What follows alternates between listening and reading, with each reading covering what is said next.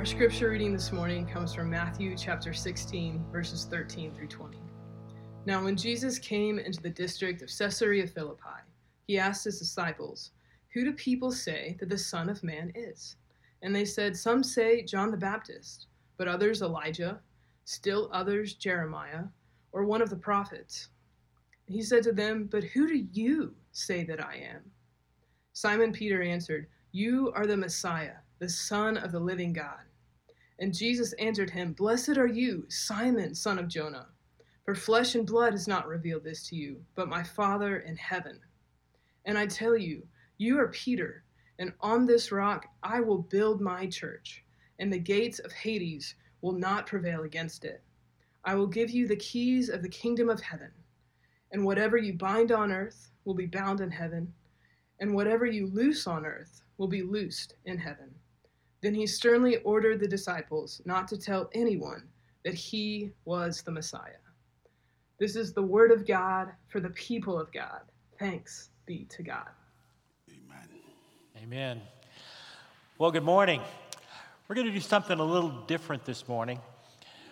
Uh, the events following the murder of George Floyd has awakened within me and hopefully within our congregation the reality that as far as we've come, we still have a lot of way, a, a long way to go in terms of racism. And so this morning I've invited Dr. Ron Henderson, our district superintendent, to join us. He has a, a really a unique perspective as an African American United Methodist pastor, growing up in a time of segregation. And um, so I thought we would hear his testimony and as he's uh, approaching this and maybe have a word for us as a prom- predominantly white congregation. So, Dr. Henderson, thank you for being with us. Delight to be here. Why don't we start out with you just kind of sharing with us some things about you? Well, I'm a United Methodist minister for 42 years, 40 years since um, seminary in my 40th year. I grew up in Waco, Texas uh, in the 1960s, and then a segregated world, segregated community. Even though I don't think we ever saw ourselves that way, that was the world we knew. I went to a segregated school from elementary, junior high, high school. As a matter of fact, my graduating class of 1969 was the last class to graduate from that all black school. But it was a very good school, good public education, uh, and so we never saw ourselves as second class. Others may have intended that, but we didn't experience that. I grew up in the Methodist Church uh, in the central jurisdiction in the West Texas Conference, and the central jurisdiction was that jurisdiction the Methodist Church created in 1939 that they put all of the blacks in one jurisdiction solely on the basis of skin color. So that's the church I grew up, but that's where formation took place. That's where I learned about uh, God, went to Sunday school, worship, Methodist Youth Fellowship every Sunday. And that's where God began to get my attention and stir my heart. And eventually I would hear his calling on my life and would discern that calling, clarify it, articulate it, and thanks to God to be able to live it out. Mm. So that's kind of the world I grew up in. Yeah. Mm-hmm. Well, kind of, if you don't mind, um, share with you your take on things, uh, particularly um, sharing with me what, uh, sharing with our congregation what you shared with me about the, the day that you uh, saw the, the murder of George Floyd. Yes, the day I saw the video of the murder. Well, um, I was actually, my day actually began when I saw the video on Good Morning America of an African American person in Central Park in New York, bird watching, who was disturbed by an Anglo's woman's dog, mm-hmm. who asked her to put her dog on a leash, and she immediately called the police and said she was being assaulted by this black guy, she and her dog. And that was a horrible thing to wake up to. And then that evening, as I'm preparing to go jogging, I see the video of the death, uh, the abuse, the brutality of yes. George Floyd. And it literally left me shaking, perhaps crying, because I don't think I have seen anything that horrific, mm-hmm.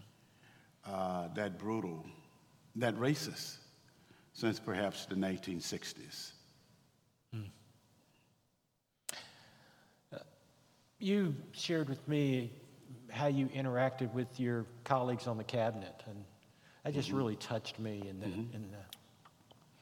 Well, um, the week before, I, I, had done a presentation uh, to our appointed cabinet on uh, how African Americans perceive racism and gave them some of the things we experience.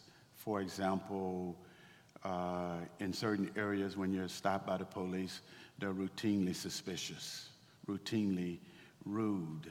And it was a good presentation, and I, I was very, very hopeful. And after seeing that video, I was crushed. I was in uh, tremendous pain, as many people across the land were and still are. Mm-hmm. And I wrote the cabinet, uh, I sent a text to everyone, and, and I addressed it to the cabinet, my family, and what I had just seen on television. And then I said, part sarcasm, part real, that I'm about to go jogging as a black man. I hope I make it back safely. yeah, I'm just, it breaks my soul that anyone would even say that uh, and, or think that. Uh, um, as um, you know, we're pre- predominantly a white congregation. We have we have other colors that are a part of this mm-hmm. congregation. Mm-hmm. Um, what what word from the Lord would you have for us as as we search our souls to see what we can do about this? Well, I, I would I would begin by saying I know the church somewhat. Mm-hmm. And it's a, uh, a very good church, very biblical, very spiritual, very committed to the kingdom of God, very committed to mission. Uh, a church some of the members know that I'm quite fond of. Mm-hmm. Um, We're fond of you too. Well, thank you. um, I forgot the question. what word do you, comes from the Lord today? One of the passages of scripture early on that came to me after about a week. I mean, the first week I'm in turmoil, turmoil as everybody else is in turmoil. And finally came to me uh, Matthew 16, 13 through 20, when Jesus asked his disciples, Who do people say that I am? And after they responded, he looked at them and said, But who do you say that I am? And Peter, representing the 12, said, Thou art the Christ, the Son of the living God. And Jesus said, Thou art Peter, and upon this rock, upon this confession, I'll build my church, and the gates of hell won't overthrow it. And then the, uh, the passage that's really has spoken to me during this time is that uh, uh, I give unto you the keys of the kingdom of heaven. Mm. And whatever you bind on earth will be bound in heaven, and whatever you loose on earth will be loosed in heaven. And I'm reminded of the authority that God has entrusted not to government, not to education, not to labor, but what He has entrusted to the church.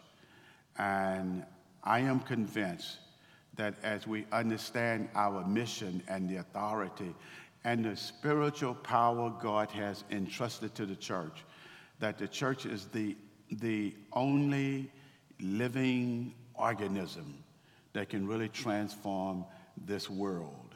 And I think too often we look to other institutions who have a good role to play, but they will not advance the kingdom of God. They will not advance the true brotherhood, sisterhood of all people.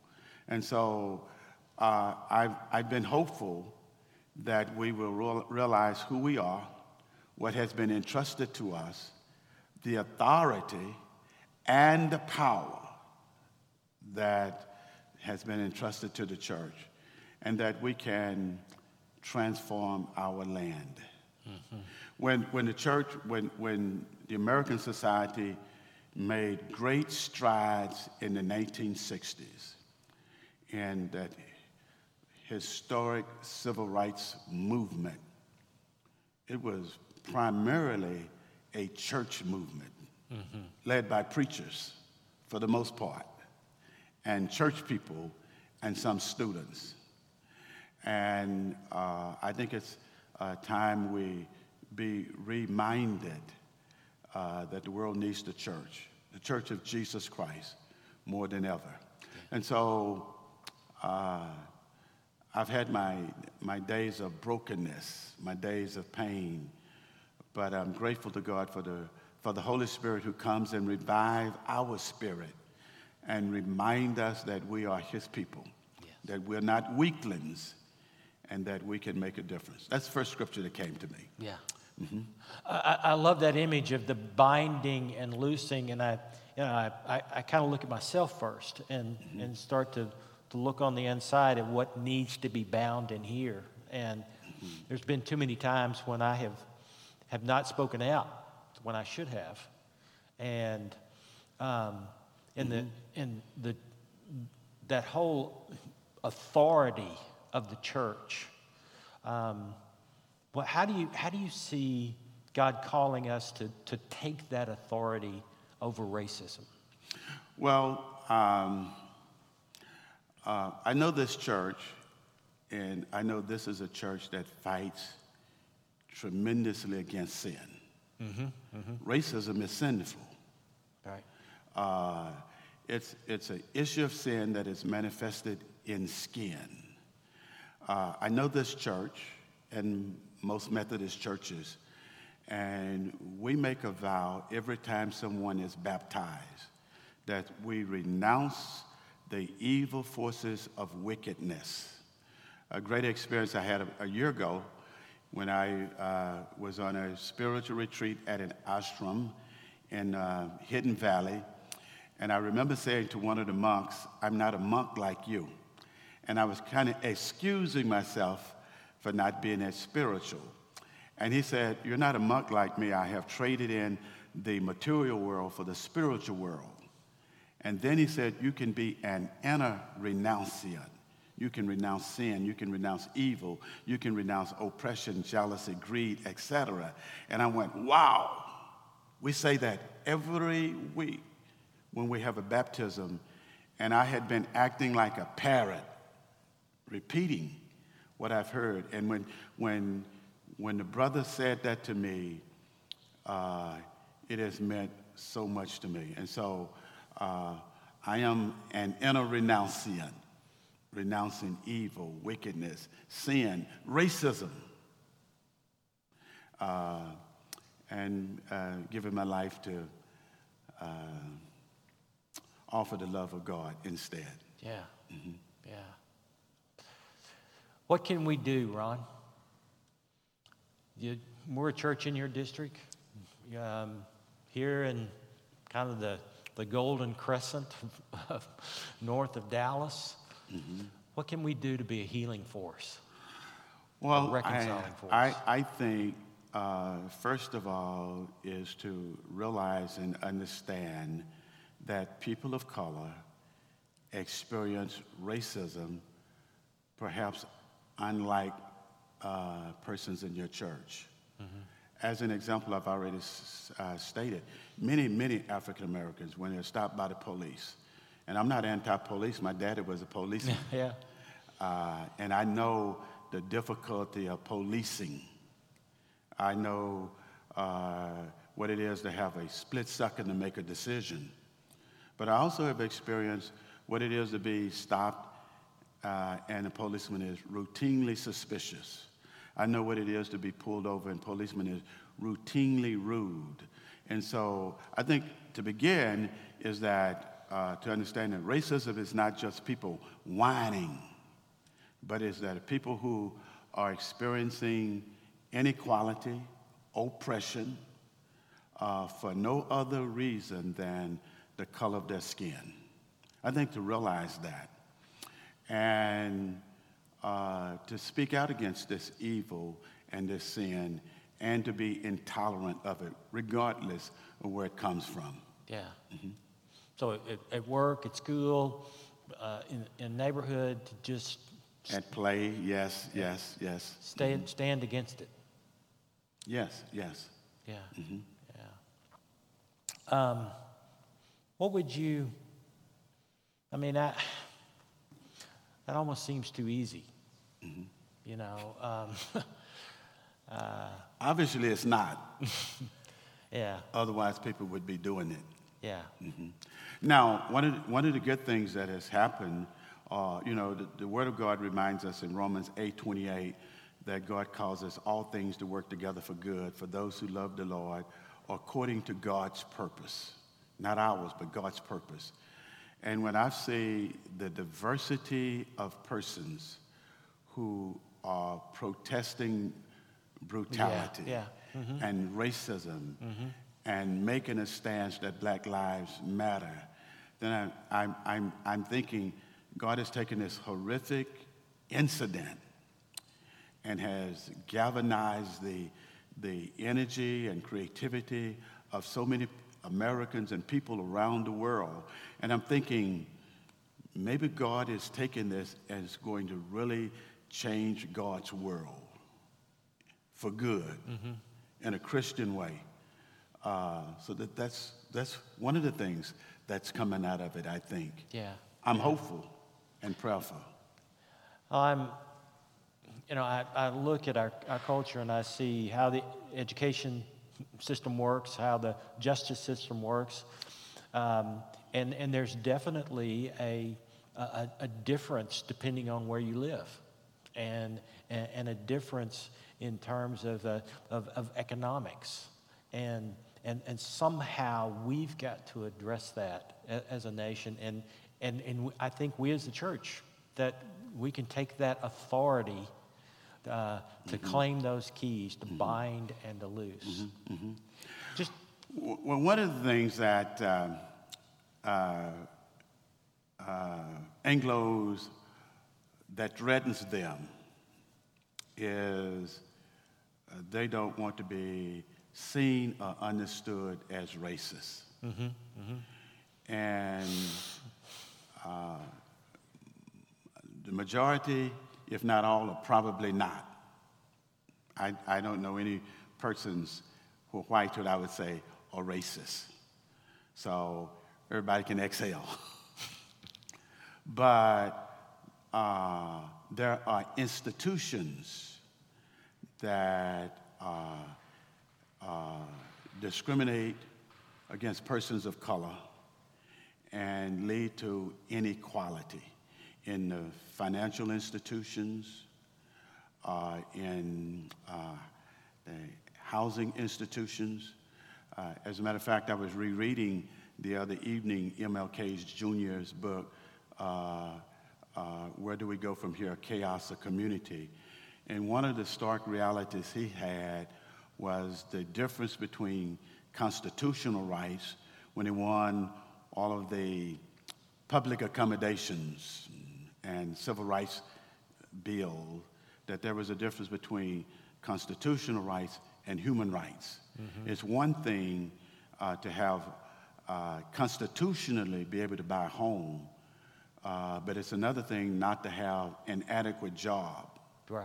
or adequate financing uh, to buy a home. It's one thing to be able to go to school wherever you- one chooses to go, but it's another thing when people are put, uh, segregated in parts of the community and are denied an adequate education.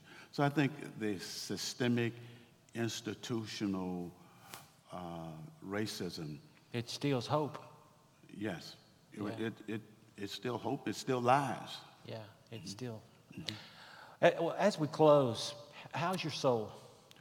Uh, right now, my soul is good.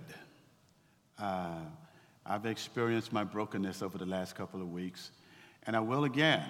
And I've been down and I've been in despair. But uh, I'm grateful for communion with God. and the Spirit comes and revives my spirit. Uh, I'm also grateful that I, I've lived long enough to know that my, my peace, my assurance uh, is in God. Uh, the 23rd Psalms means so much to me these days. And the psalmist prayed, The Lord is my shepherd, I shall not want. He reached this point in his life that he finally understands the sovereignty of God and that all that he had gone through, God loves him. So it's, it's good to be at this juncture of life to know that regardless of what's happening, God is sovereign.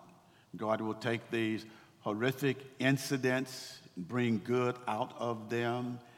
And in the midst of all of the chaos uh, and pain and brokenness and wrong responses to that, that one can, I can find my calmness, my assurance in the risen Lord. Yeah. So that's where I am today. That's good. Mm-hmm. Well, you're an inspiration to me, and I, uh, I must confess, I, I feel like I'm a person that treats everyone with respect and dignity. Um, but I, I want to ask forgiveness for, for not speaking out and using my authority against the injustice in, in those systems. And uh, I hope you will forgive me. Well, I think God has uh, created the opportunity for both of us. Not only you, but me. Yeah. Mm-hmm. Yeah. Thank you. Thank you. We're, we're going to continue this a- after our worship service. We're going to have some more dialogue, kind of dig into what people mean about systemic racism. Uh, some of, of uh, Dr. Henderson's following and, and, and work and study of Martin Luther King. And I hope you'll join us as we, as we do that for about 30 more minutes after the worship service. It'll be a separate posting on our website. Uh, let's move into prayer now. And so as you, uh, as you look around the room, your living room, or wherever you are worshiping today, uh, take the hand of those that you love, put your arm around your kids, uh, bow your heads. And as we begin, just put both feet on the ground, lay your hands out, and say, Lord, come into my heart this day. Breathe in that spirit that is God's. Breathe out that which is, uh, that which is selfishness, uh, that which is greed, that which separates you from, from your loved ones and, and especially from God. And just let the Holy Spirit roll, uh, roll upon you this day. Feel that presence. Let it dig deep into your heart. And, and pray with me. Lord God, we just thank you and praise you for for how you have blessed us and what you have given us, for, for this church and its location and the opportunity that surrounds us. And, and I pray, Lord, that you would make us worthy of the call that you have put upon us as a church, that we might be your people and that you might be our God. And we, we put before you, as people have uh, shared prayer concerns in the, in the comments of, of this worship service today. We lift up all those persons by name. And we lift up the other names, Lord, that are upon our hearts that are not spoken or written in the comments. And we speak them, Lord, as if, as if they had been spoken. That you would hear every concern, that you would hear every prayer, and that you would wrap your arms around, especially those that are hurting in our day right now, especially those who need healing that need hope, that need a second chance. And we thank you, O oh God, and give you praise and all the glory, for we ask this prayer in the name of Jesus the Christ, King of kings and Lord of lords. Amen. Well, thanks for joining us again as we continue what we started in our worship service today. This is Dr. Ron Henderson. He's our district superintendent, he's a United Methodist pastor. And we've been talking about racism and particularly his experience as an African American, as well as a call to our church about what we can do to be a transformative force in, in our society and culture. Uh, I thought what we do is just kind of dig a little deeper into some of the issues that we touched on during the sermon time in our worship service. And Ron, if you'll kind of start out by giving, you know, a lot of times we, we hear the word systemic racism, and you know what and we have misunderstandings about that. Give us kind of a, an overview. What, what is systemic racism? When, when I hear sys- systemic racism, I understand it is racism that is historically embedded in institutions uh, that have historically discriminated against people of color. Uh, it's historic, it's in institutions, and, uh, and it has its history um, in racism, in segregation, in Jim Crowism, uh, uh, maybe even roots back to 1619 when Africans were first brought to this land. Right. So you say institutions. Um, say a little more. What, what institute, when we say institutions, what, what are we talking about there? Uh, when I say institutions, those institutions that serve the citizenry, uh, but may not serve people of color at the same level, same adequacy, certainly not at the same equality uh, as it does the broader society. As an example, uh, if you look at um, uh, segregated schools, they were supposed to be uh, separate but equal, and the Supreme Court ruled in 1954 that they were not equal. And so uh, those persons who went to segregated schools did not get the same quality of education as the majority of the community did. And even since uh, integration, uh, maybe in, uh, for the mo- most part in the inner cities, those persons still do not get adequate education. And if you don't have adequate education, then you're not going to uh, be able to participate uh, in life, get accepted in the institutions, uh, because you're not on the same level with someone else. Right. Uh, uh, an example would be uh, if you were to uh, call your insurance agent and ask for a quote on your car and gave a Carrollton residence, you would get one figure. If you call back with the same make of car and you gave a zip code from South Dallas, I guarantee you, you would get a different quote. And it wouldn't be because they have more accidents or get more tickets, but because of the color of that citizenry's skin. Uh, uh, those would be examples. And so persons like you and others uh, are not aware of how a broad portion of society is discriminated against. Now, you know, I'm grateful to God that, you know, that um, uh, I've been able to get quality education, quality housing, uh, a very good career, uh, live in a residency that uh, community that's safe, and so I'm, I'm grateful to God for that. And I'm a beneficiary of that movement of, ni- of the 1960s. Mm-hmm. Mm-hmm. Uh, but there's so many people who seemingly are trapped. Mm-hmm. You know, we, we didn't talk about this earlier, but it just really kind of hit me as you were talking about the institutions that the most, segregate, most segregated time in our nation is Sunday morning. And um, we have distinctly African American churches, distinctly Latin American, distinctly white. There's some, some integration there. Uh, how can we, as a, as a spiritual body, you know, cross those boundaries? Well, I, I, I've been hearing a long time, uh, as you have, that Sunday morning at 11 o'clock is the most segregated time in America's life. Uh, and not to excuse anything that's racist, I really think it's, uh, that, that statement is really overstated. Okay. Martin Luther King Jr.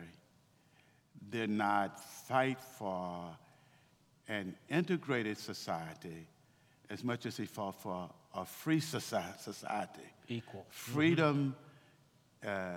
uh, uh, is choice. Mm-hmm, mm-hmm.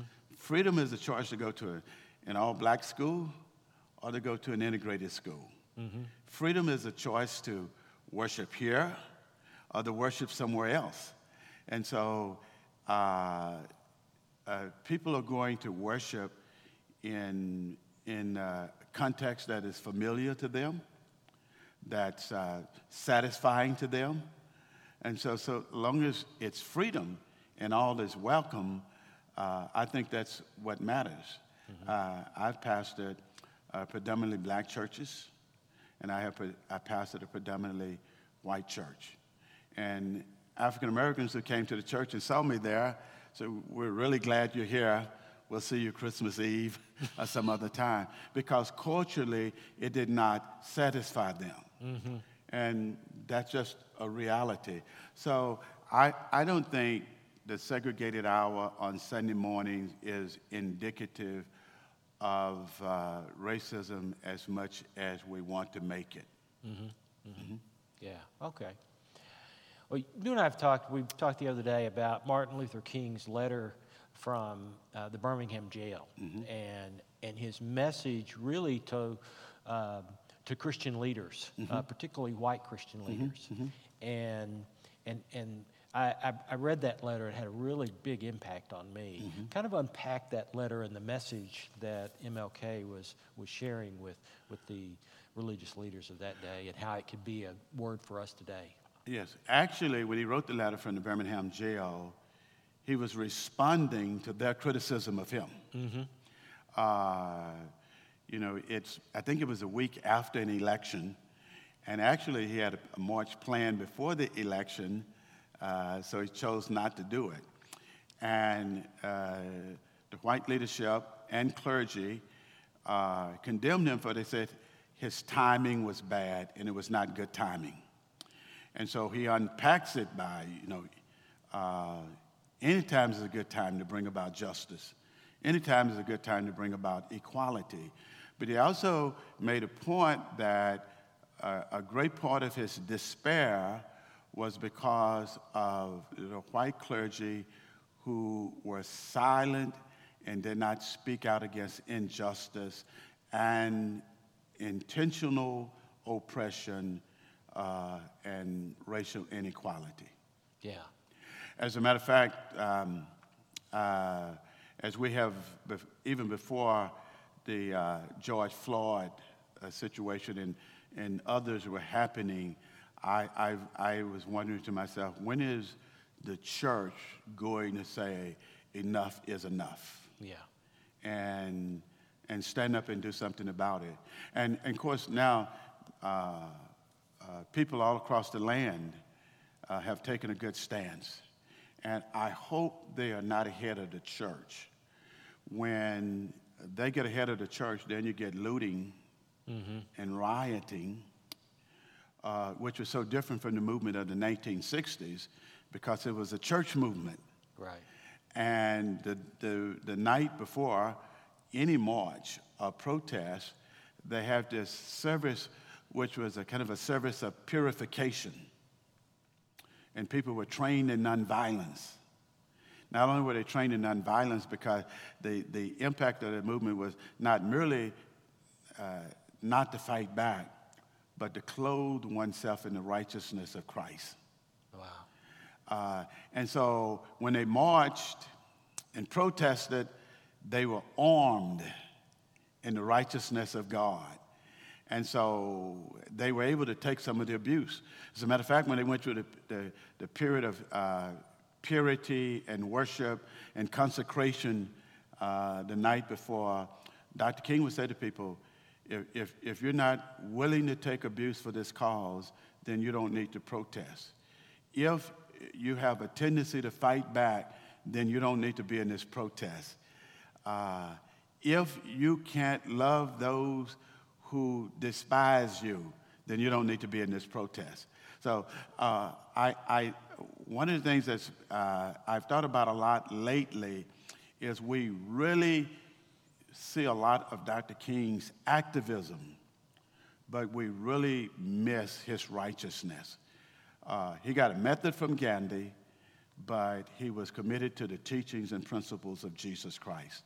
And that's the only way we can do it. That's the is to way. fight like Jesus taught us to fight. Yeah. Um, one of the paragraphs, he was going after the um, uh, some of the white religious leaders, and and and he, he quoted them or paraphrased them by saying, um, "You you have pointed out to me." How much change there has been. Yes. And I point out to you how much change there needs to be, and we cannot put a timetable on justice. Yes. And uh, I thought, man, that, Very well done. Um, you know, as, as you look at what's happened here, you know, George Floyd, uh, what was done was wrong. I mean, it was horrible. But he's really kind of become a symbol for a maybe a new movement. And uh, where do you hope that this movement can go? Uh, not just for, for our culture, but also for our churches, maybe both and. Well, I think, first of all, I, I, I would begin by saying what happened to George Floyd was more than wrong. It was horrible, It, it was horrible. It was wickedness at its worst. demonic. Uh, demonic when a police officer put his knee on his neck while he begged for air and then put his hands in his pocket and looked around as if he was amused by what was happening to this poor soul. So I think we have to call racism what it is. It is demonic, it is wickedness, it is not of God because all of us were created in the image of God. So I, I, I- start there. Um, it- this could be an, an opportunity uh, where people are galvanized, and we understand that uh, as much as some people don't want to hear it, Black Lives Matter. Now, let me unpack that for you. Okay. Uh, sometimes we say uh, blue lives matter, and blue lives do matter. Now, your Uh, dad was my a dad police- was, was, was, was a peace officer, sheriff deputy. Their lives matter. But if an officer is killed, then the entire community responds to that death because it's important. And what has happened to George Floyd and Ahmaud Arbery and Breonna Taylor has happened again and again and again. And African Americans say these things keep happening and nobody pays attention to them. And so it's a cry out that these lives matter. I saw a, a video right before I came here of an incident in Austin, Texas, a couple of months ago that the tape has been hidden of an African American man who was arrested and died at the hands of police uh, who cried out, I can't breathe, I can't breathe. And he had congested heart failure mm-hmm. and he died. And so Black Lives Matter is to say this, this happens too routinely. And, and so that's what's behind that is to call attention to the broader society of what's happening to a particular group of people. Mm-hmm. Mm-hmm.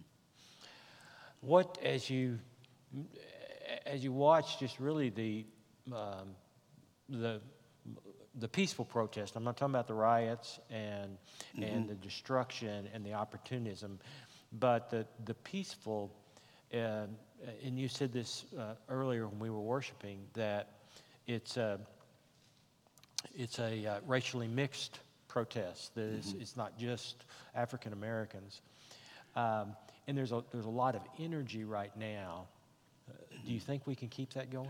Well, first of all, it's, it's diversity uh, not only in terms of race, but also diversity in terms of gender, and uh, diversity in terms of age. The young, the middle aged, and older people are participating.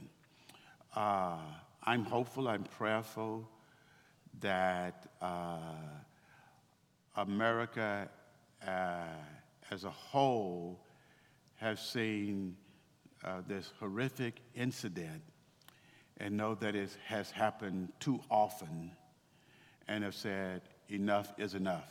Now, having said that, I'm not one who, who, who believes or advocate defunding police departments. Mm-hmm. But I am one who advocates accountability and responsibility for police departments. Uh, I don't know how you can take money from police departments that are already underfunded, uh, but there has to be more money put into uh, community programming. Mm-hmm. And so I'm for uh, honest Christian policing. Right. Mm-hmm. Yeah. Um, you know, um, one of the phrases that I've, I've heard you use before is a phrase transformative action. Mm-hmm. Transformative action. Mm-hmm. And um, what, uh, how do we live into a more transformative action? Or um, uh, my, I, will just say it this way. My fear is, is that that this will be kind of a wave, an emotional wave of response because of the horrific nature of, and the, uh, of, of George Floyd's death and the reminder of, of the societal problems that we have, and then it'll just die down and return to normal. So, how can we really live into uh, this transformative, or, or maybe the, this is a better question. How can, how can this be a new normal? well, it, it, certainly will be a new normal for black people. Mm-hmm. Uh, black people who, as I said, are, uh, where police are routinely suspicious of them, mm-hmm. routinely rude, uh, routinely arrested at a higher rate. That is their normal. Mm-hmm. That is our normal. We're looking for a new normal. Yeah. Where that does not happen anymore. Uh, I think there's a, a, a good possibility uh, that this will be a lasting, transforming movement.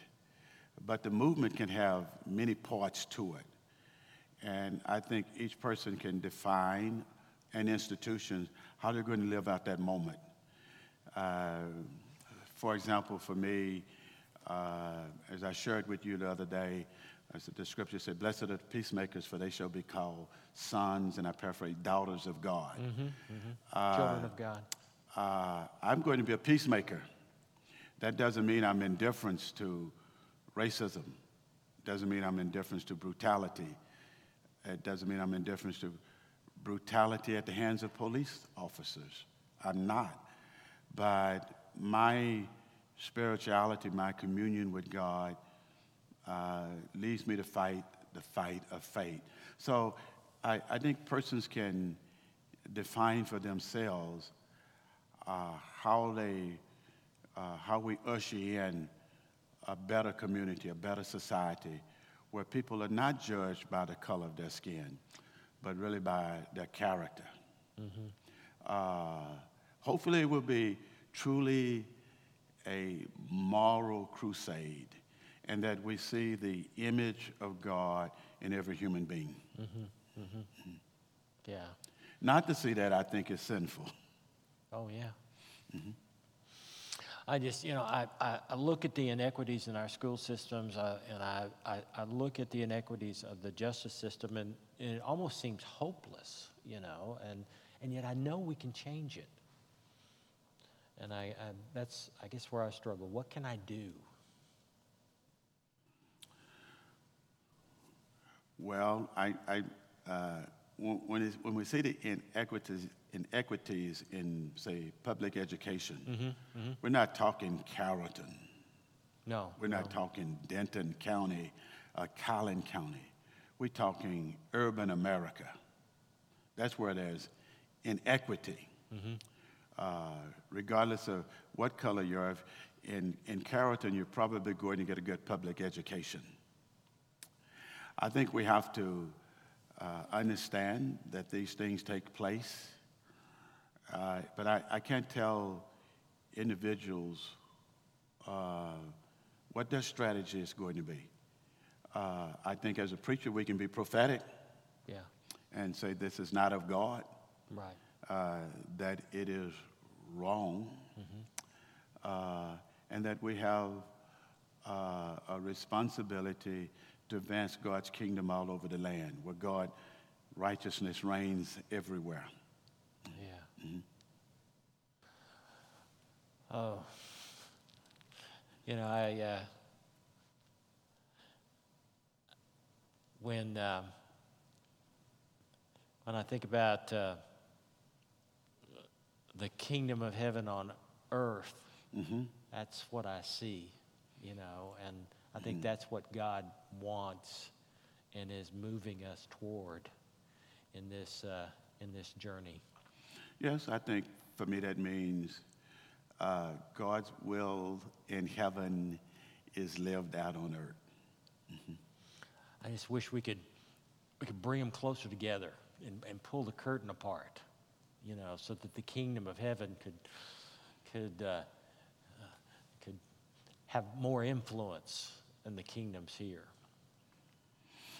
Well, I, I, I guess it started individually with, mm-hmm. with our own right living, with our own right value system, with our own core uh, values, uh, where we don't, don't allow racism, evil uh, to manifest itself in us in any way, mm-hmm. Uh, regardless uh, of our color.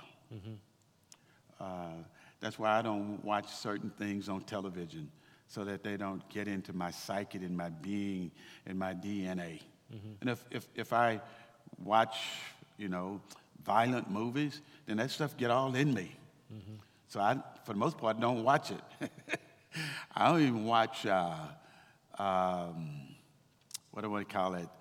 Uh, scary movies. horror movies? you know, horror movies. Because I, I don't want that spirit in me. I don't want it in my house. I don't want it in my mind. I don't want it in my thought.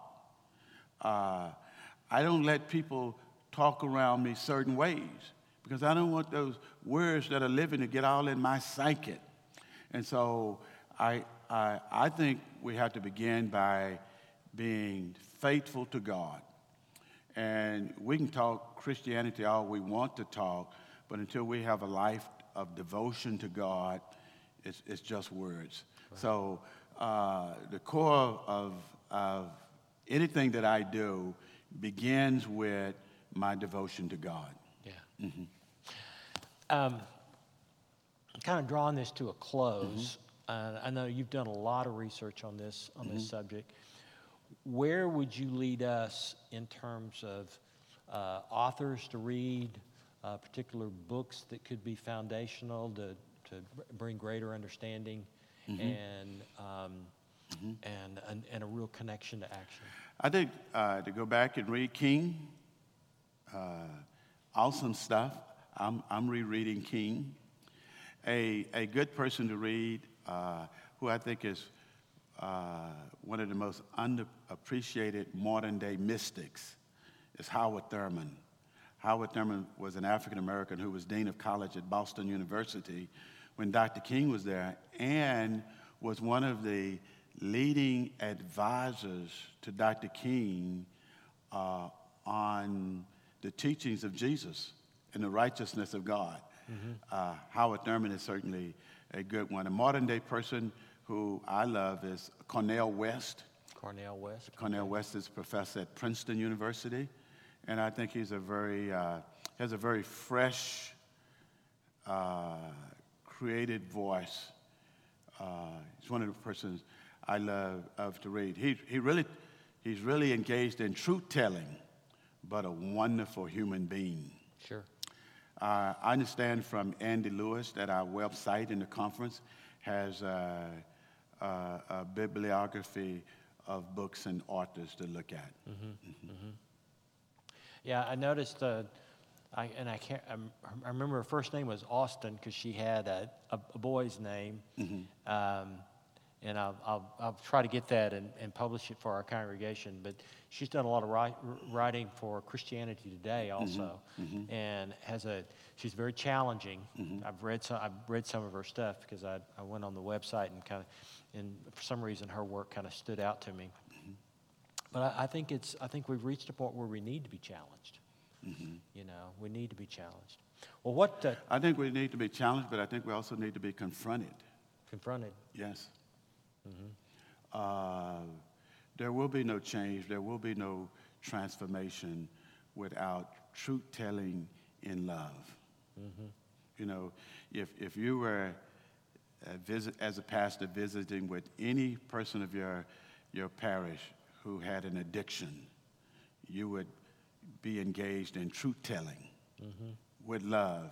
And you know that that person wouldn't overcome until they were confronted with the truth. And so I think we have to begin with uh, uh, confrontation doesn't mean that it's belligerent or boisterous. It's mean we just confronted you with the truth. So I, I think uh, uh, being confronted with truth telling uh, is where I would begin. Okay. All right. Any last words for us? Uh, I truly pray and believe that we will have one nation and not a divided nation.